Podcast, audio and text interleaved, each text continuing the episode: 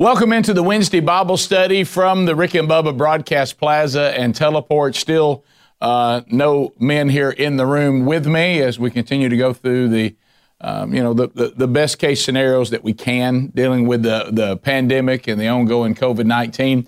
Uh, trying to do our best to minimize uh, opportunities for us to be infected, but, but at the same time, living our life. And the good news is we have this uh, uh, option for you to watch here on streaming, either live uh, or archived or listen to the audio only on the podcast. A couple of uh, notes you need to make if you are listening to this um, uh, on the uh, the week of this is April the I mean it's October 20th. Is that right, Adler? October the 20th today. Uh, so coming up uh, this weekend, 22 is it the 22nd, 21st? My goodness, October 21st today. coming up this weekend on Sunday night, October the 25th, we will actually be doing uh, a man church at my home church, Shades Mountain Baptist Church in Birmingham. And if you are in that area or around that area, you want to join us, we'll be in the big worship center. So we won't have any problems on cutting off the numbers because we have plenty of room to spread out. Uh, six o'clock. And we'll be talking about one of the probably most important messages that I've ever been asked to deliver because I think it's the one one of these these important points in Scripture that uh, we are not fully uh, implementing properly. There, there, there, certainly, there's always exceptions, but I think it's an issue that we struggle with. What what does it mean to be a disciple of Christ? What is it? What is discipleship? Uh, we talk a lot about that at themanchurch.com, and we have a discipleship strategy. But what exactly is our goal, and what does it mean to be a disciple? And I'll be sharing that message uh, that that God has laid out and is throughout Scripture. We'll talk about that at Man Church in Birmingham coming up this Sunday night. You may be watching this and listening, going, Rick, I'm nowhere near Birmingham, but thanks for bringing it up. Aha! But you can watch it live because we'll be streaming it as well. So write down this website, shades, S H A D E S, dot org slash live, L I V E. And then you go 6 o'clock Central Time PM on Sunday evening, and you click on that, and you can watch the service as well. Michael Adler will be uh, leading our, our worship. We'll have a testimony from one of the men uh, there at my home church uh, that has been involved in uh, in the man church uh, discipleship strategy with, with our men's ministry.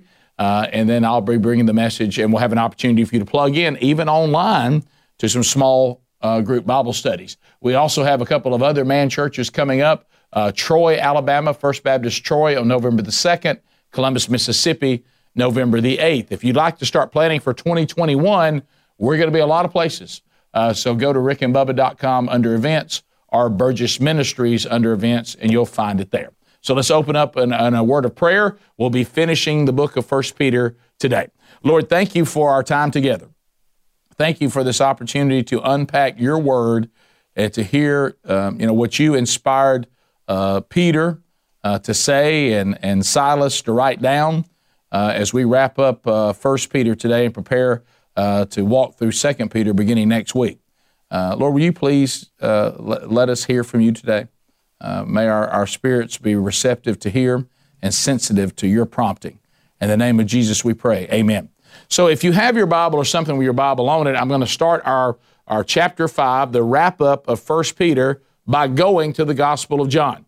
Uh, the reason why I'm doing that is because what Peter writes about here in chapter 5, I believe, is a much older man uh, you can make a very strong case. He's remembering when he was a younger man, uh, the the one of the oldest of, uh, of, the original twelve, we believe, because of the way they placed him in a place of honor, which we'll talk about today. But still, much younger than he is when he's writing First and Second Peter, as uh, he gets to what he believes, and he'll tell us in Second Peter that Jesus has revealed to him is uh, he's cl- the closing days of his life here on earth. So when he's writing chapter 5, let's go all the way back to John chapter 21 and this wonderful moment that we unpacked uh, in our study of the Gospel of John, which you can find here on the YouTube channel. If you're watching that, just click on playlist. You'll see the men's Bible study come down, the Wednesday Bible study. Go back to the Gospel of John and you can watch that.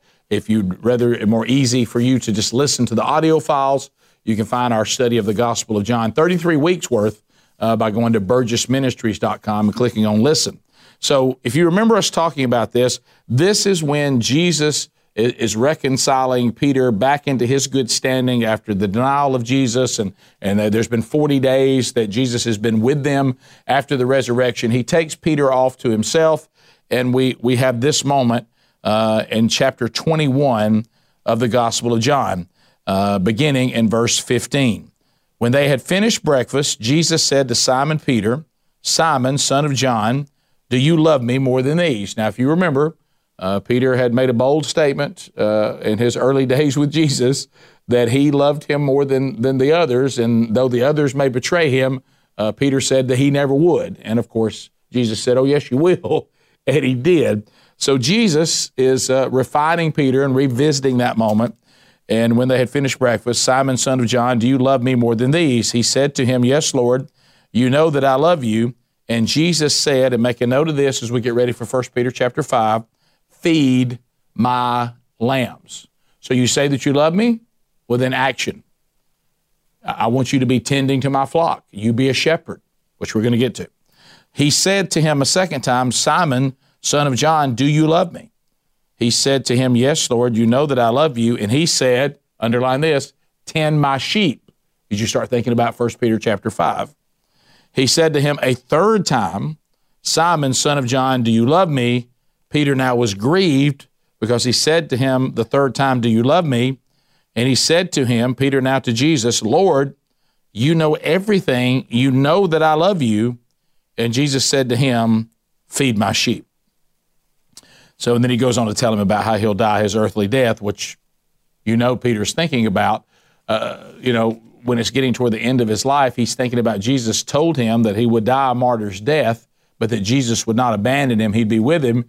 So if he's thinking about those things, when he starts talking about in chapter 5 about how elders should shepherd the flock, I, I got to think he's thinking back to this conversation and he's lived his life doing what Jesus told him to do, not, not to earn his salvation, but to show Jesus that he loves him because of his salvation. You know, that's obedience, right? And, and that, that's what Peter is now about to talk to us about. And here's what he starts off saying in, in verse 1 uh, of chapter 5 in 1 Peter. So I exhort you, meaning I'm, I'm going to challenge you, the elders among you, as a fellow elder and a witness of the sufferings of Christ, as well as a partaker in the glory that is going to be revealed. So let's unpack this. Uh, the, the, first four verses, and we're, starting one now, are going to be rules for elders or rules for shepherds.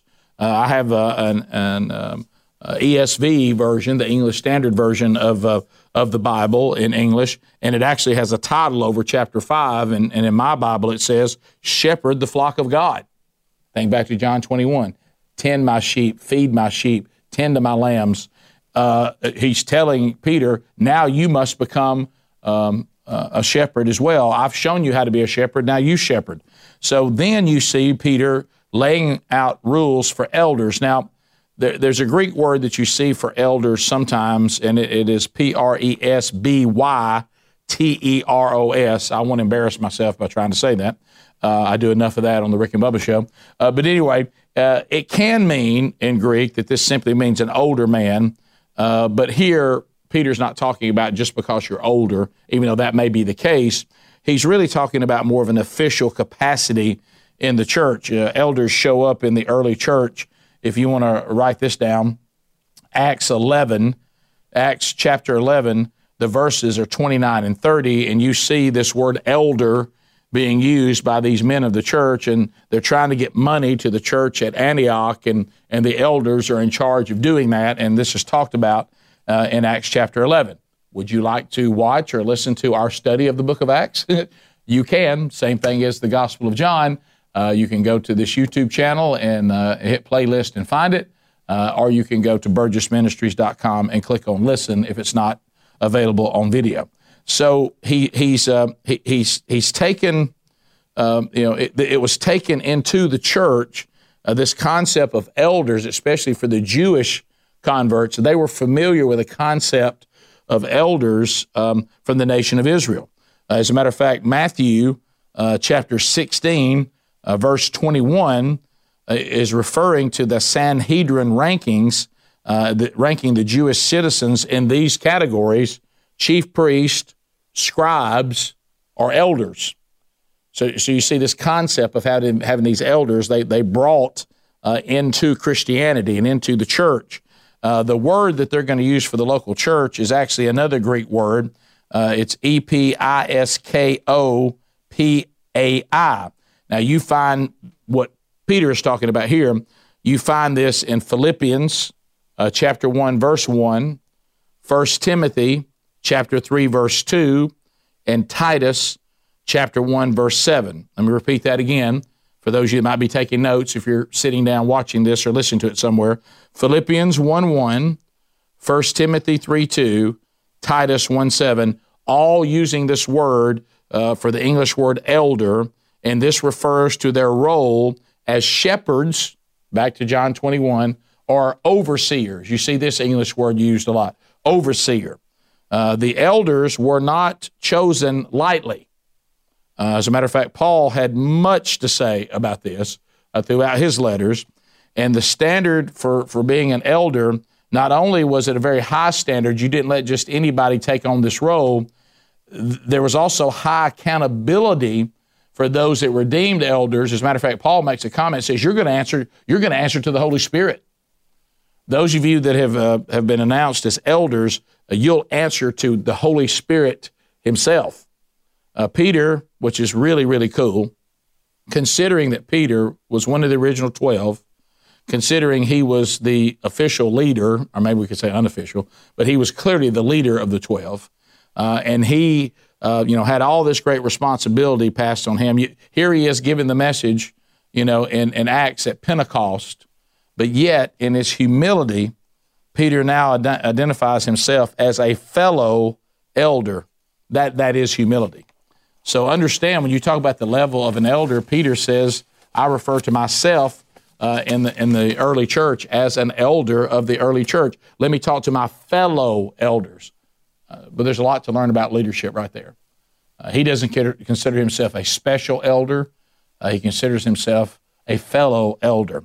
Uh, and he did witness firsthand the sufferings of Christ. And that's what he says next. He says, so I exhort you, the elders among you, as a fellow elder and then a witness of the sufferings of Christ.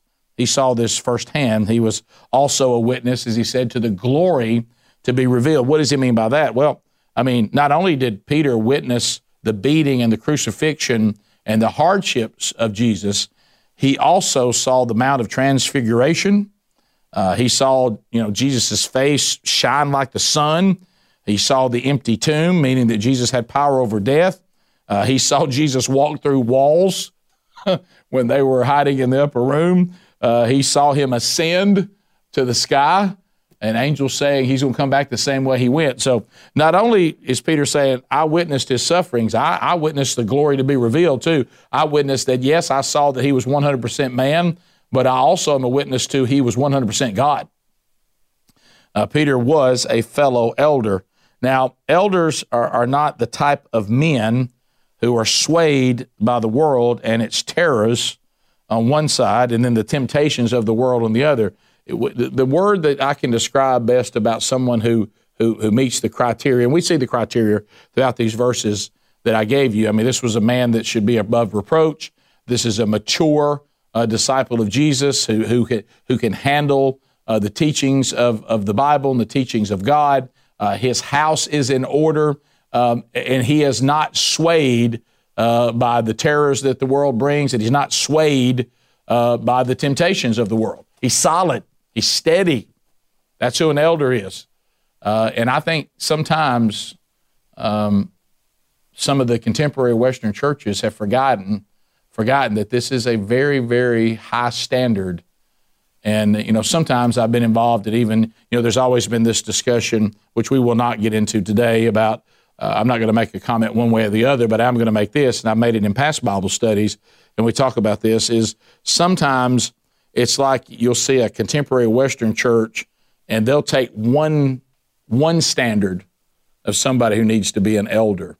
Uh, you know, there's the debate on whether when, when uh, Paul is talking about he must be the husband of one wife, is does that is that is that talking about divorce?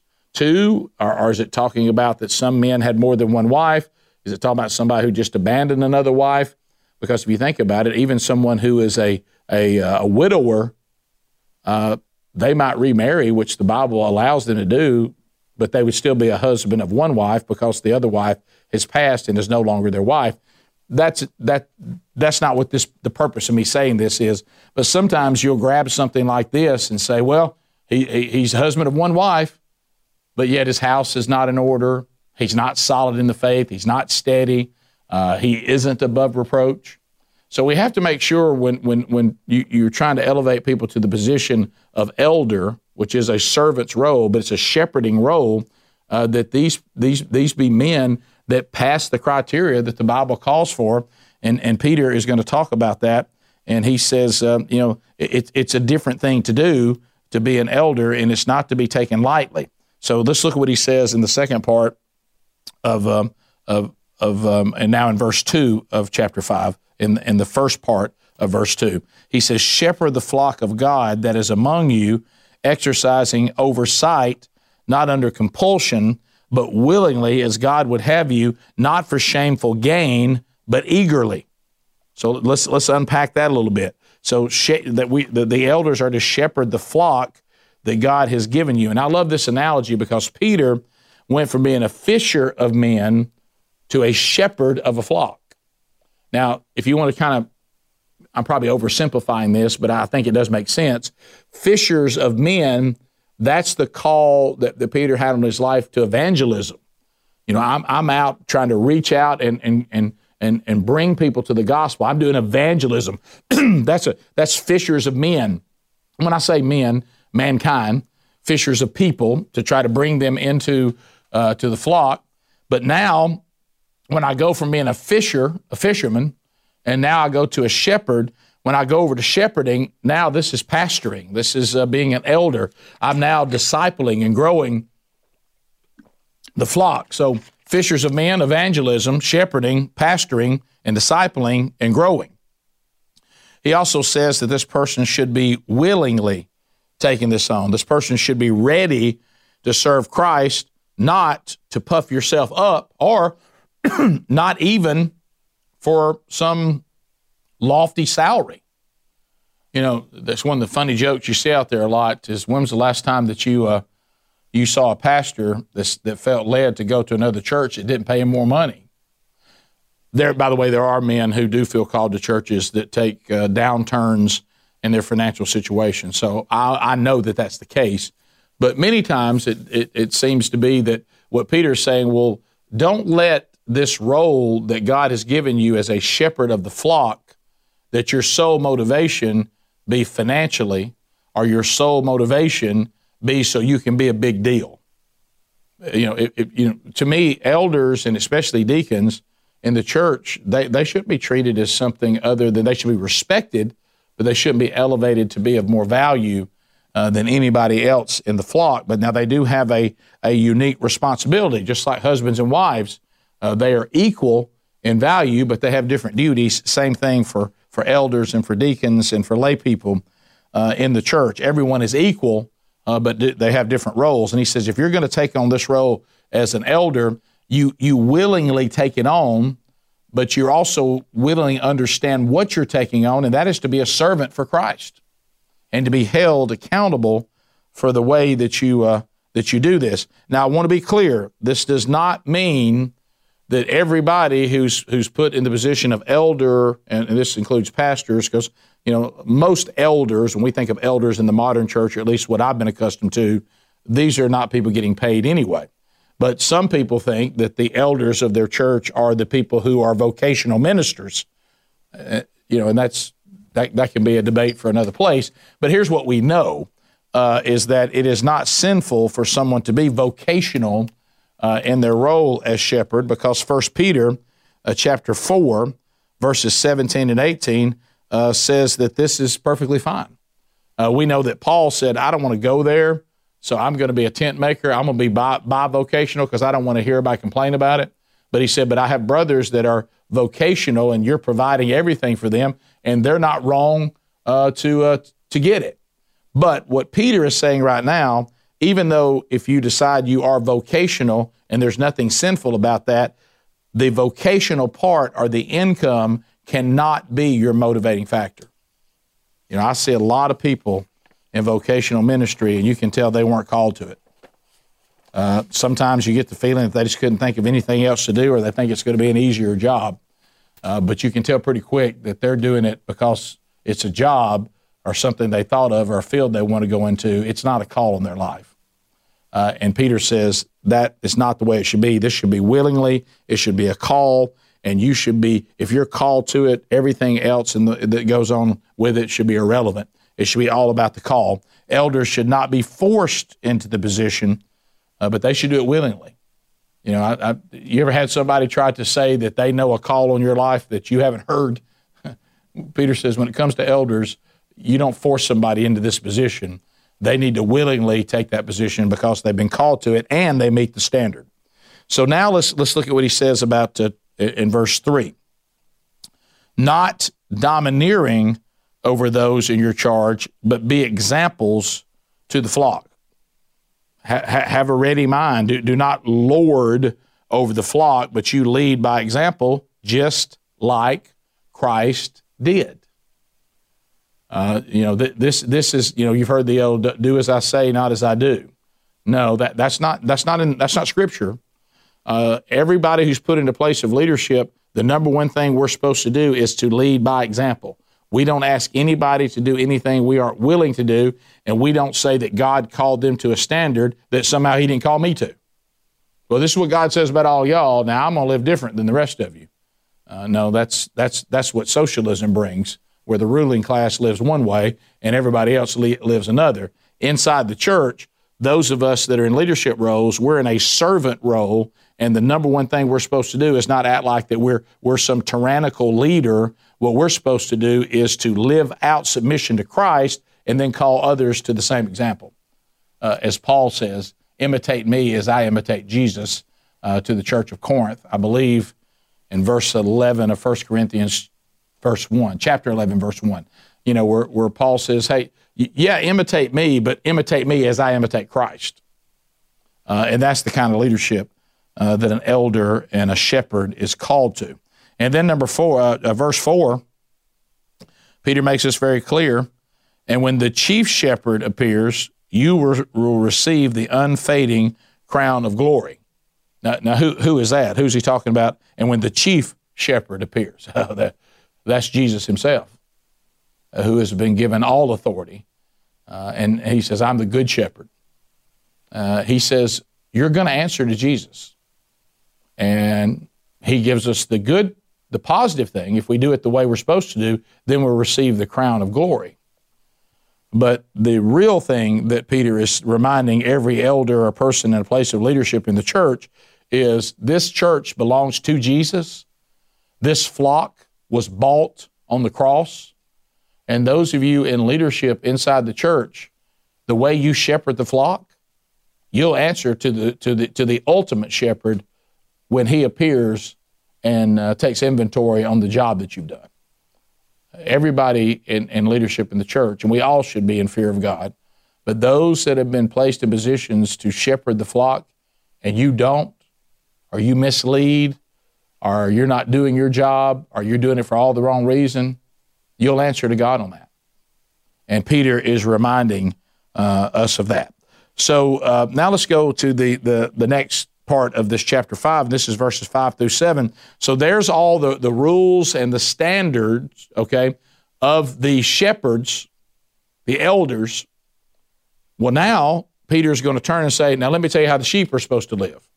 Those of us that are under their authority or their leadership within the church. And here's what he says about us. Likewise, you who are younger, be subject to the elders.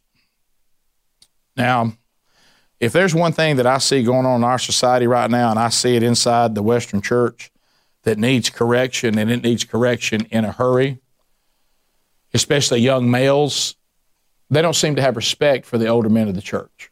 I'm just going to tell you straight up.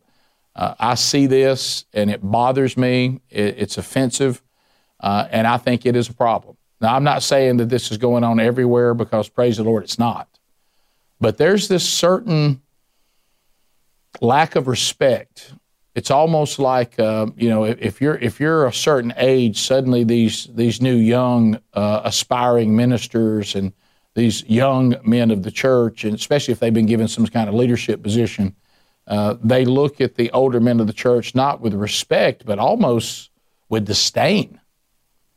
Uh, and they begin to stereotype them as antiquated, outdated, and of course the the young guys are the one that have this new revelation, and uh, you know the the way the older men of the church did it and the things that they stand up against or whatever. I'm going to tell you something, young guys. If you're watching this right now, don't be stupid. I'm 56 years old, so there's still older men in my life that I'm learning from. Uh, but I'm getting to the point where the older men in my life are fewer than the younger men. That's when you know you're getting a little bit older. Uh, and this doesn't mean you don't have a voice, because you do. And and and there's a lot of young men in uh, in in the men's ministry program that we've put together I, uh, that have given me great advice, and I listen. Uh, but I will say this: when it comes down to it, there's a wisdom that older men have that younger men do not have. Uh, on something much lighter, I can remember deer hunting one time, and you go there, and all these young guys, you know, that have all the newest equipment and all this kind of stuff, they're telling me where I need to go and what I need to do to get the big mature buck that's on the land, and da da da da da. And I'm listening to them, I listen to them, and over sitting in the corner by the fireplace is a guy with gray hair and a gray beard. So I let them finish. He never interjects anything. And finally, I look over at him and I said, What do you think? And I mean, he just takes a drink of his coffee and he sets it down. He said, Well, do you really want to kill a deer today or you want to listen to them? I said, I want to know what you say since you've been hunting this place a lot longer than they have. He told me exactly what to do. Uh, and I ended up seeing a very good deer that day because I listened to a man who knew more than some of those that thought they knew the most there was a wisdom that he had about this land that they didn't have because they hadn't lived long enough. I remember my dad telling me one time when I got a little uh, bigger and stronger as a young man, and he said, You know, you're big and you're strong and you may be quick. He said, But there's things about life you haven't learned, and you can't take me because you haven't lived long enough to take me. And I think that younger men today would, it would behoove you, there's a word from an older man, uh, it, it, would be wisdom on your part uh, to tap into the wisdom of the older men in the church before you run off and make a fool out of yourself. There's some wisdom there. And you have wisdom too, and you're learning, and we need to listen. But there's a certain respect you need to pay the older men of the church, especially those that have been solid for a long time and have been through a lot of stuff, and they know things you don't know. And Peter is saying that. And I think some of the disrespect of the older men of the church right now that I see is uh, is hurtful and it's and it's and it's problematic. And and Peter says, if you're younger, you be subject to the elders, and you close yourselves, all of you, with humility toward one another. So there should be a humility that we all have for those that are uh, you know placed in these positions uh, of, of elder, but we also should have a humility toward each other and, and here's where Peter says humility should, should really reign in the church because why? Because God opposes the proud, but gives grace to the humble. You know, most think Peter is talking about a respect uh, that, that younger men should have for the elders of the church and, and younger people. That's true. Uh, but there's a humility that he says should be across the entire body. We need to have a shared humility and then Peter goes to Proverbs 3:34. That's where he gets this. If you want to write that down, Proverbs 3:34. Peter knew this, and he said, "Let me just tell you something. The reason why I'm talking about humility is God opposes the proud, but He gives grace to the humble." My wife has warned me about that many times, and many times, and we all struggle with pride and and humility. I certainly have and, and do. Uh, and I'm trying to really, really concentrate on that in my life because I think it's one of those sins that we, we have a hard time seeing on our own, but, it, but it's crucial. And Peter's making sure we understand it's crucial. My wife has gone as far as to say to me, as my helper uh, and my perfect partner, uh, don't trust people that, don't, that lack humility. You can never trust them sooner or later, their lack of humility, no matter how much they may know about the Bible, no, no many, no, it doesn't matter how many good things they appear to be doing, do not trust yourself fully to anybody And of course, mainly in my life, she's talking about men because I don't trust myself to, uh, you know, women that I'm not kin to. You know, my mother, obviously, and and uh, and family members, and my grandmother when she was still with us. But she's mainly talking about my relationships with other men and, and even men in ministry. Uh, and she says, if they don't have humility, don't ever trust yourself fully to them because sooner or later, that lack of humility, that that that that part of their life, sooner or later, either their flesh or Satan is, and his demons, which we'll get to here in a minute, they will use that against them and they'll fail. It, it's a weak spot uh, that, that Satan will eventually find and compromise them. And you know what? Through my experiences at 56 years old, I have found that to be true. I've seen it happen exactly like she said it will. And just like Peter says it's going to. And he says that's why humility, we, we can never really experience redemption unless we're willing to be humbled. And he goes on to say more about this in, in verse 6. Humility is rewarded by God. Uh, don't be anxious about being under the mighty hand of God. What, what, what are we always fighting? And Peter says in 6 Humble yourself, therefore, under the mighty hand of God, so that at the proper time he may exalt you. You want to be exalted by God? He'll do that in his time. But do not be anxious or afraid to be humbled by the mighty hand of God. That, that is the most wonderful place that we can be, is under the mighty hand of God. Why, why don't we believe that?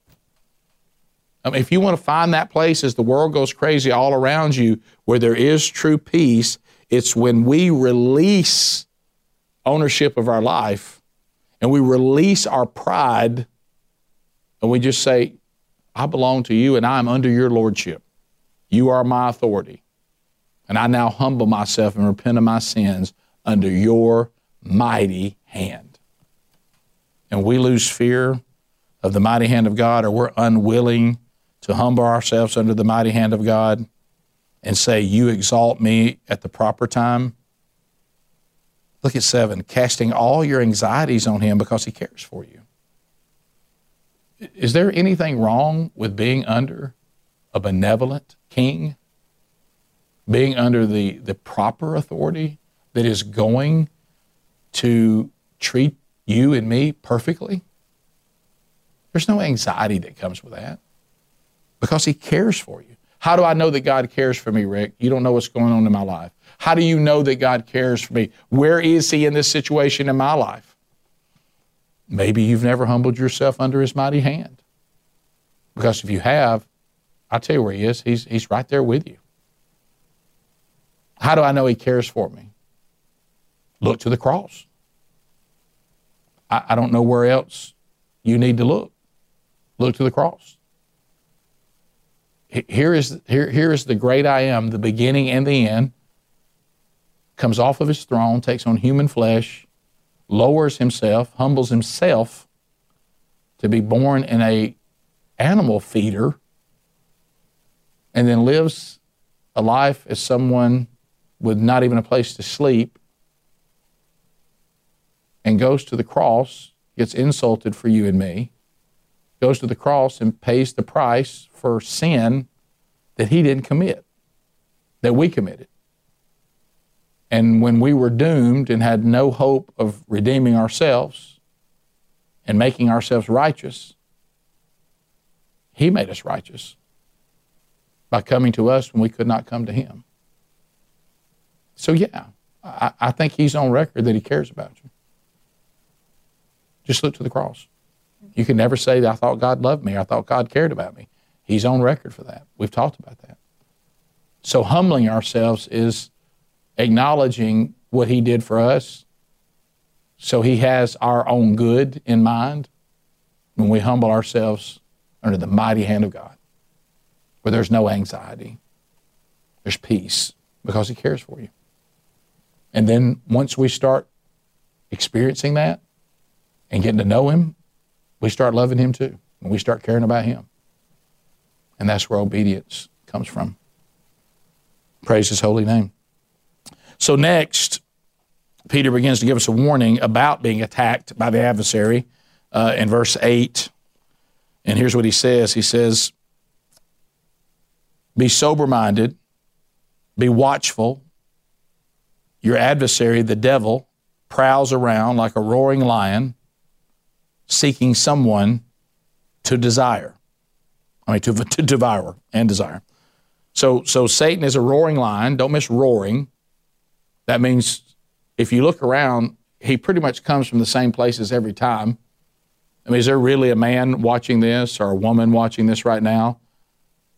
Doesn't Satan pretty much get you with the same things he always does? He's a roaring lion. You know, lions usually when they attack, they don't roar at all. They sneak in and they're stealth. You know when lions roar? To show what is their territory. Satan's territory is the world, and he's a roaring lion. It's obvious that he's coming after you. Uh, but then we have to talk about, you know, that, that we are to be sober minded and we are to be watchful, watching for this uh, roaring lion, be sober minded so that we're in our, we're clear thinking. How many times has the roaring lion got you because you weren't sober minded? My hand is up. I can tell you a stack of sins that the roaring lion got me and devoured me because I wasn't sober minded. That's the reason why I had to uh, stop that behavior because it opened me up. That's why drunkenness is hated so much in Scripture because it opens you up to the roaring lion because you're not sober minded. What's another way to be sober minded? Knowing the Word of God, clear thinking, knowing, knowing what verses to throw back at Him when He's trying to deceive us. Let's, let's take your Bible, look over at Luke 22.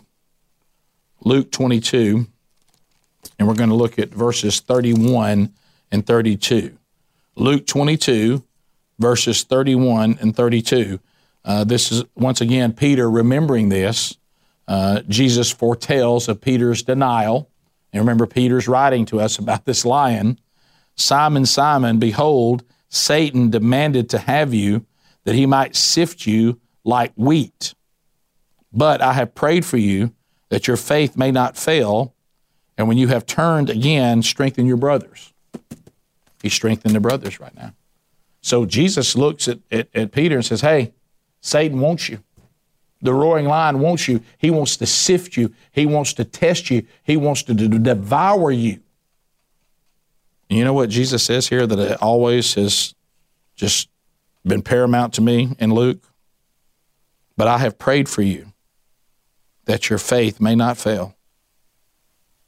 You're praying for me? Why don't you just stop it? Jesus says, I'm praying for you. I'm praying that you'll come through, that your faith will not fail. Oh, wait a minute. First Peter, right out of the gate in chapter 1, verse 6 and 7, says that we should rejoice, though now for a little while, if necessary, we've been grieved by various trials to test the genuineness of our faith. I guess he remembers this. So, so our faith will be tested and, and, and we pass or we fail. And so Satan seeks to destroy. Now take your Bibles and turn to Matthew. Matthew 26 shows you how all this comes together when Peter's writing all this. Matthew 26. Now let's look at verse 41. Matthew 26. Turn with me to uh, verse 41. This again is talking about um, Jesus praying at Gethsemane. This is the time where Jesus' capillaries are bursting, and he wants Peter and the others to pray with him. And in verse 40, it says, He came to the disciples and found them sleeping, and he said to Peter, so specifically, Peter is who he's talking to. So could you not watch with me one hour? 41. Watch and pray that you may not enter into temptation. The spirit indeed is willing, but the flesh is weak. Peter, can you not pray with me one hour? I, he says, You've got to, you need to watch and pray that you may not enter into temptation. So these things happen to Peter, the young man, and then listen what he tells us we should do be sober minded, be watchful. Your adversary, the devil, prowls around like a roaring lion seeking someone to devour, sifting. Be sober minded. Be ready for that. Keep watch. I watch wildlife channels. I love them. I love them. And so I see a lot of these big cat predator deals in, involving lions. And I can tell you something.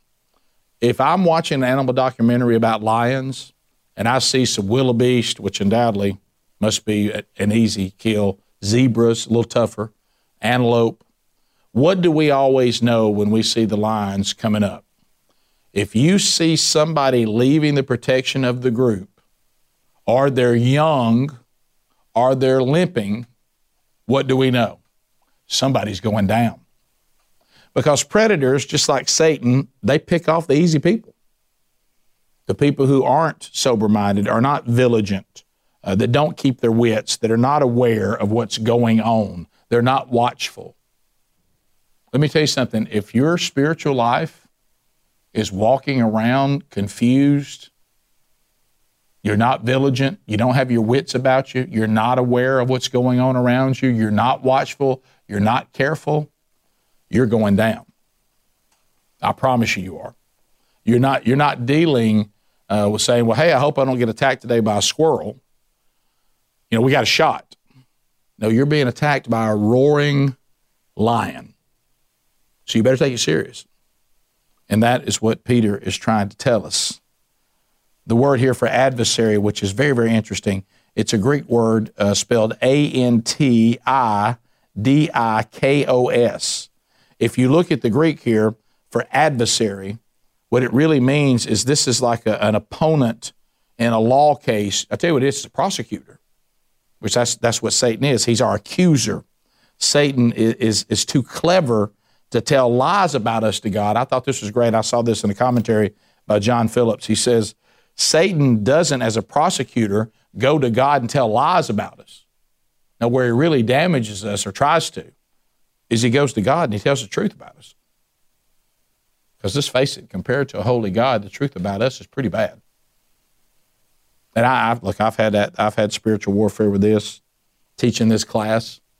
What I'm going to do, you know, over the next few weeks, getting up and delivering a message. There are days when the roaring lion just roars and roars and roars. And you know what he says about me? Not lies. He says the truth about me. Remember when you did this?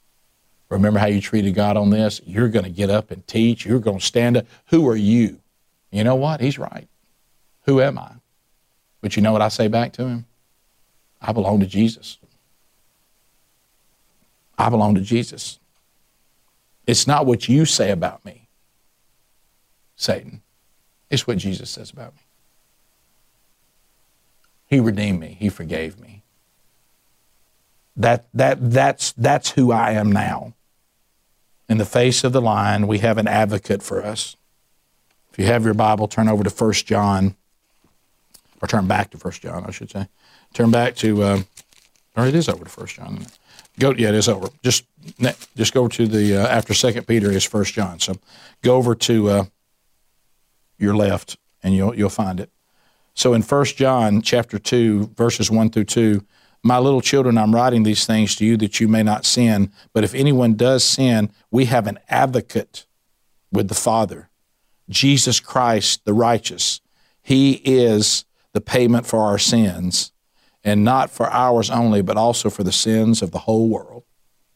Children, when Satan's got you down, I don't want you to sin because we have an advocate an advocate with us in the Father, Jesus Christ, the righteous. He is the penalty for our sins, not for ours, but the sins of the whole world. 1 John 2, 1 and 2. So when Satan comes after me, I just show him Jesus, my defense attorney, when the prosecutor is coming after me. Then he says in verse 9, resist him. Resist him, firm in your faith knowing that the same kinds of suffering are being experienced by your brotherhood throughout the world. What, what, did John just say? He didn't just pay for our sins, he paid for the sins of the whole world. Suffering is going on everywhere because it isn't over yet. I think about when I hear resist him, I think about James 4, 7 and 8, these verses that God used to save my life. Submit yourself then to God. Resist the devil, and he will flee from you.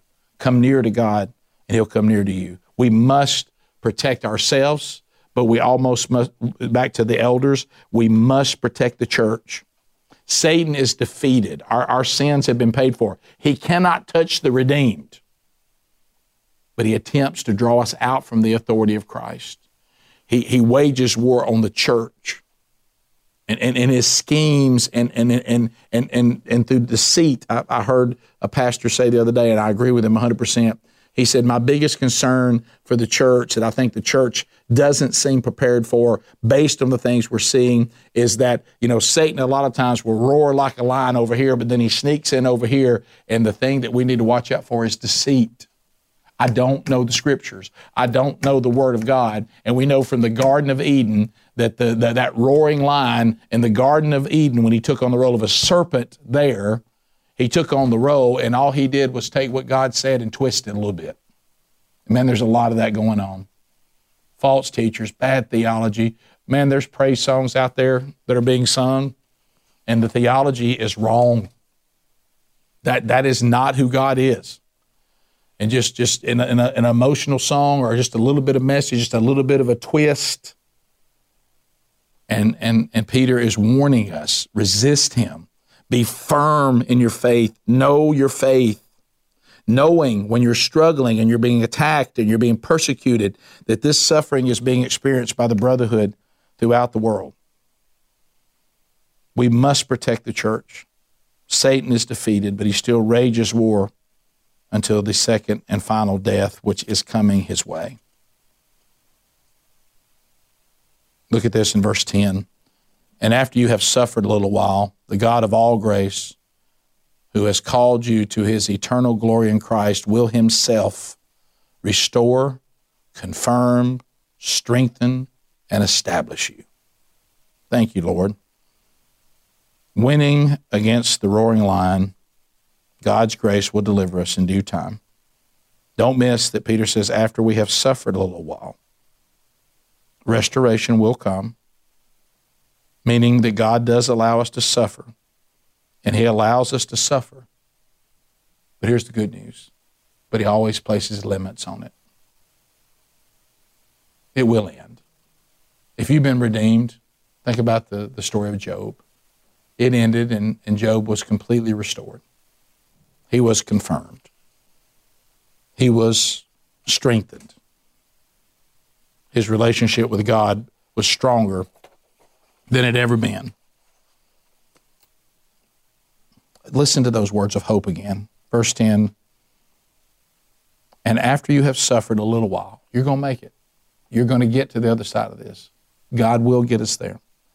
The God of all grace, who has called you to his eternal glory in Christ, will himself restore, confirm, strengthen, and establish you. As my beautiful wife has said so many times to people suffering, when they start asking about suffering, she says these words, but in her own words. But it really is 1 Peter chapter 5, verse 10. You know what she says? It won't always be like this. Revelation 21 is coming when he wipes away every tear. And death is no more, and there's no more sickness, no more suffering. And Jesus says, I make all things new. So, because of what Christ did, everything really is going to be all right. You will be restored if you've been redeemed by Jesus. But you've got to get to where you're firm in your faith. You have to know who He is, you have to know what He says and then you cling to those promises. And everything that the adversary and the roaring lion says against you, you respond with what Jesus says about you. Verse 11. And this is one of those parting shots that Peter takes from time to time against Nero. Because remember, the, the, the, the Caesars, they said they were God and that all dominion belonged to them. Just a little subtle shot from Peter in verse 11, Peter reminds all who has true dominion. And it isn't earthly leaders. It isn't kings. It isn't tyrants. It isn't a government. It isn't a president. To him, talking about God Himself, the Father, Son, and the Holy Spirit, to him be the dominion forever and ever. Amen. To him. Our kingdom is not of this world. I know you're sweating about the upcoming election and all that. Don't sweat it. Do your part. Go out. Do what you think is best. Cast the best kingdom vote, as our brother Tony Evans is saying, that you can with flawed people in a fallen creation. But know that no matter who he puts in that position, November 3rd or whenever it's finally done, no matter how good or bad you may think that's going to be, your kingdom is not of this world. We are sojourners, we're just passing through. This is not our home. And we serve one king, the true king. And until he establishes the new heaven and new earth, you're never going to find heaven on earth. But you rest in the peace that dominion forever and ever belongs to him. So now he wraps it up, and we will wrap up First Peter today. So he says, um, now this is Silvanus. Uh, this is actually Silas. You know, you hear about Paul and Silas. Um, you know, the Bible, many times these men at different places, they, they're called by different names, which was normal in that culture that they would have multiple names. But Peter is referring to him as Silvanus, but this is actually Silas from Paul and Silas fame, uh, who is there working with Peter, and Peter is is talking while Silas is writing this letter. Uh, and he says, So by Silas, a faithful brother, as I regard him, I have written briefly to you, meaning he wrote it. I, talk, I said it, he wrote it, exhorting and declaring that this is the true uh, grace of God. Again, he says, stand firm in it. I love that as a closing. Stand firm. Don't waver. Don't give up. You stand firm in the faith. Don't compromise the faith. Uh, 13, she who is at Babylon who is likewise chosen, sends you greetings, and so does Mark. We believe this is John Mark, who wrote the Gospel of Mark, my son. Greet one another with the kiss of love. Peace to all of you who are in Christ. So we know that Silas wrote the letter. Uh, this, this expressing of Babylon, there's a lot of commentary about this. It could be Rome, because we know that's what he meant in the beginning, that he's in Babylon. Uh, and he's talking about the, the believers that are in Rome. Uh, for those of you that are outside, those of us that are still here, we send you greetings. It could be, some people summarize that there was actually a church in, in literal Babylon. Uh, we can't find any proof of that, but that is one thing that said that there may just be a, another church that he is talking about, about um, who is likewise chosen and part of the church. We don't really know. Uh, Mark, we know who that is. Um, and this kiss um, that he says at the end, and there's some churches that still practice this. Uh, I would not suggest that in a, a, an American Protestant church, uh, most of you. Uh, but greet one another with the kiss of love. This was, all kidding aside, it was the uh, the common practice in this culture. You know, you've seen this in parts of Europe and different places of the world where somebody kisses you on the side of the cheek or kisses you here. Uh, they did greet each other that way, and so that's what he is talking about. Uh, talking about a union of the brothers and sisters of Christ. but in, in the Western church, probably he would say, uh, if he was writing to a Western church, he would say, greet one another with a firm handshake or, or maybe a hug. but anyway, then he leaves us with what we've been talking about peace to all of you who are in Christ. See, don't, don't, don't run off and leave that hanging there. Peace to all of you who are in Christ. Because I got news for you. If you're not in Christ, you may have brief periods of time of peace, but you don't have true peace. Only those in Christ have true peace. And for those of you that are in Christ, let's not forget that. Let that be a word of encouragement from Peter today. But if you are not in Christ, I pray that you, right now,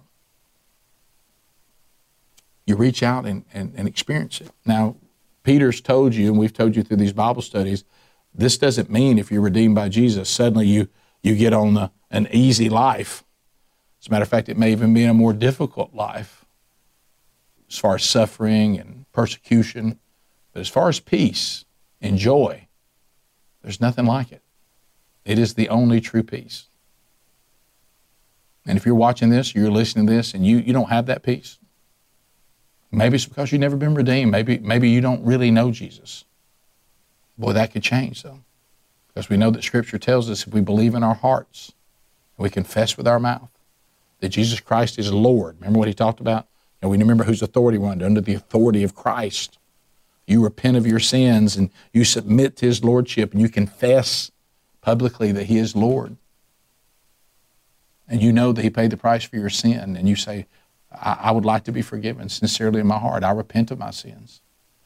And I believe that you died for me on the cross, and I believe that your Father and the Holy Spirit raised you from the dead on the third day, that you defeated sin and you've defeated death. And you're the only one who can do it. I'd like to have that gift of salvation. I'd like to have that grace. The Bible says if you're sincere and you're the only one that knows that, you and God, that He will forgive you. And that justification will take place, and you'll start the process of the peace that's only found with the redeemed. Let's pray. Lord, thank you for today. I pray that you go with us and all who have watched and listened to this today. Thank you for the peace that only you provide. In the name of Jesus, we pray. Amen. Thank you.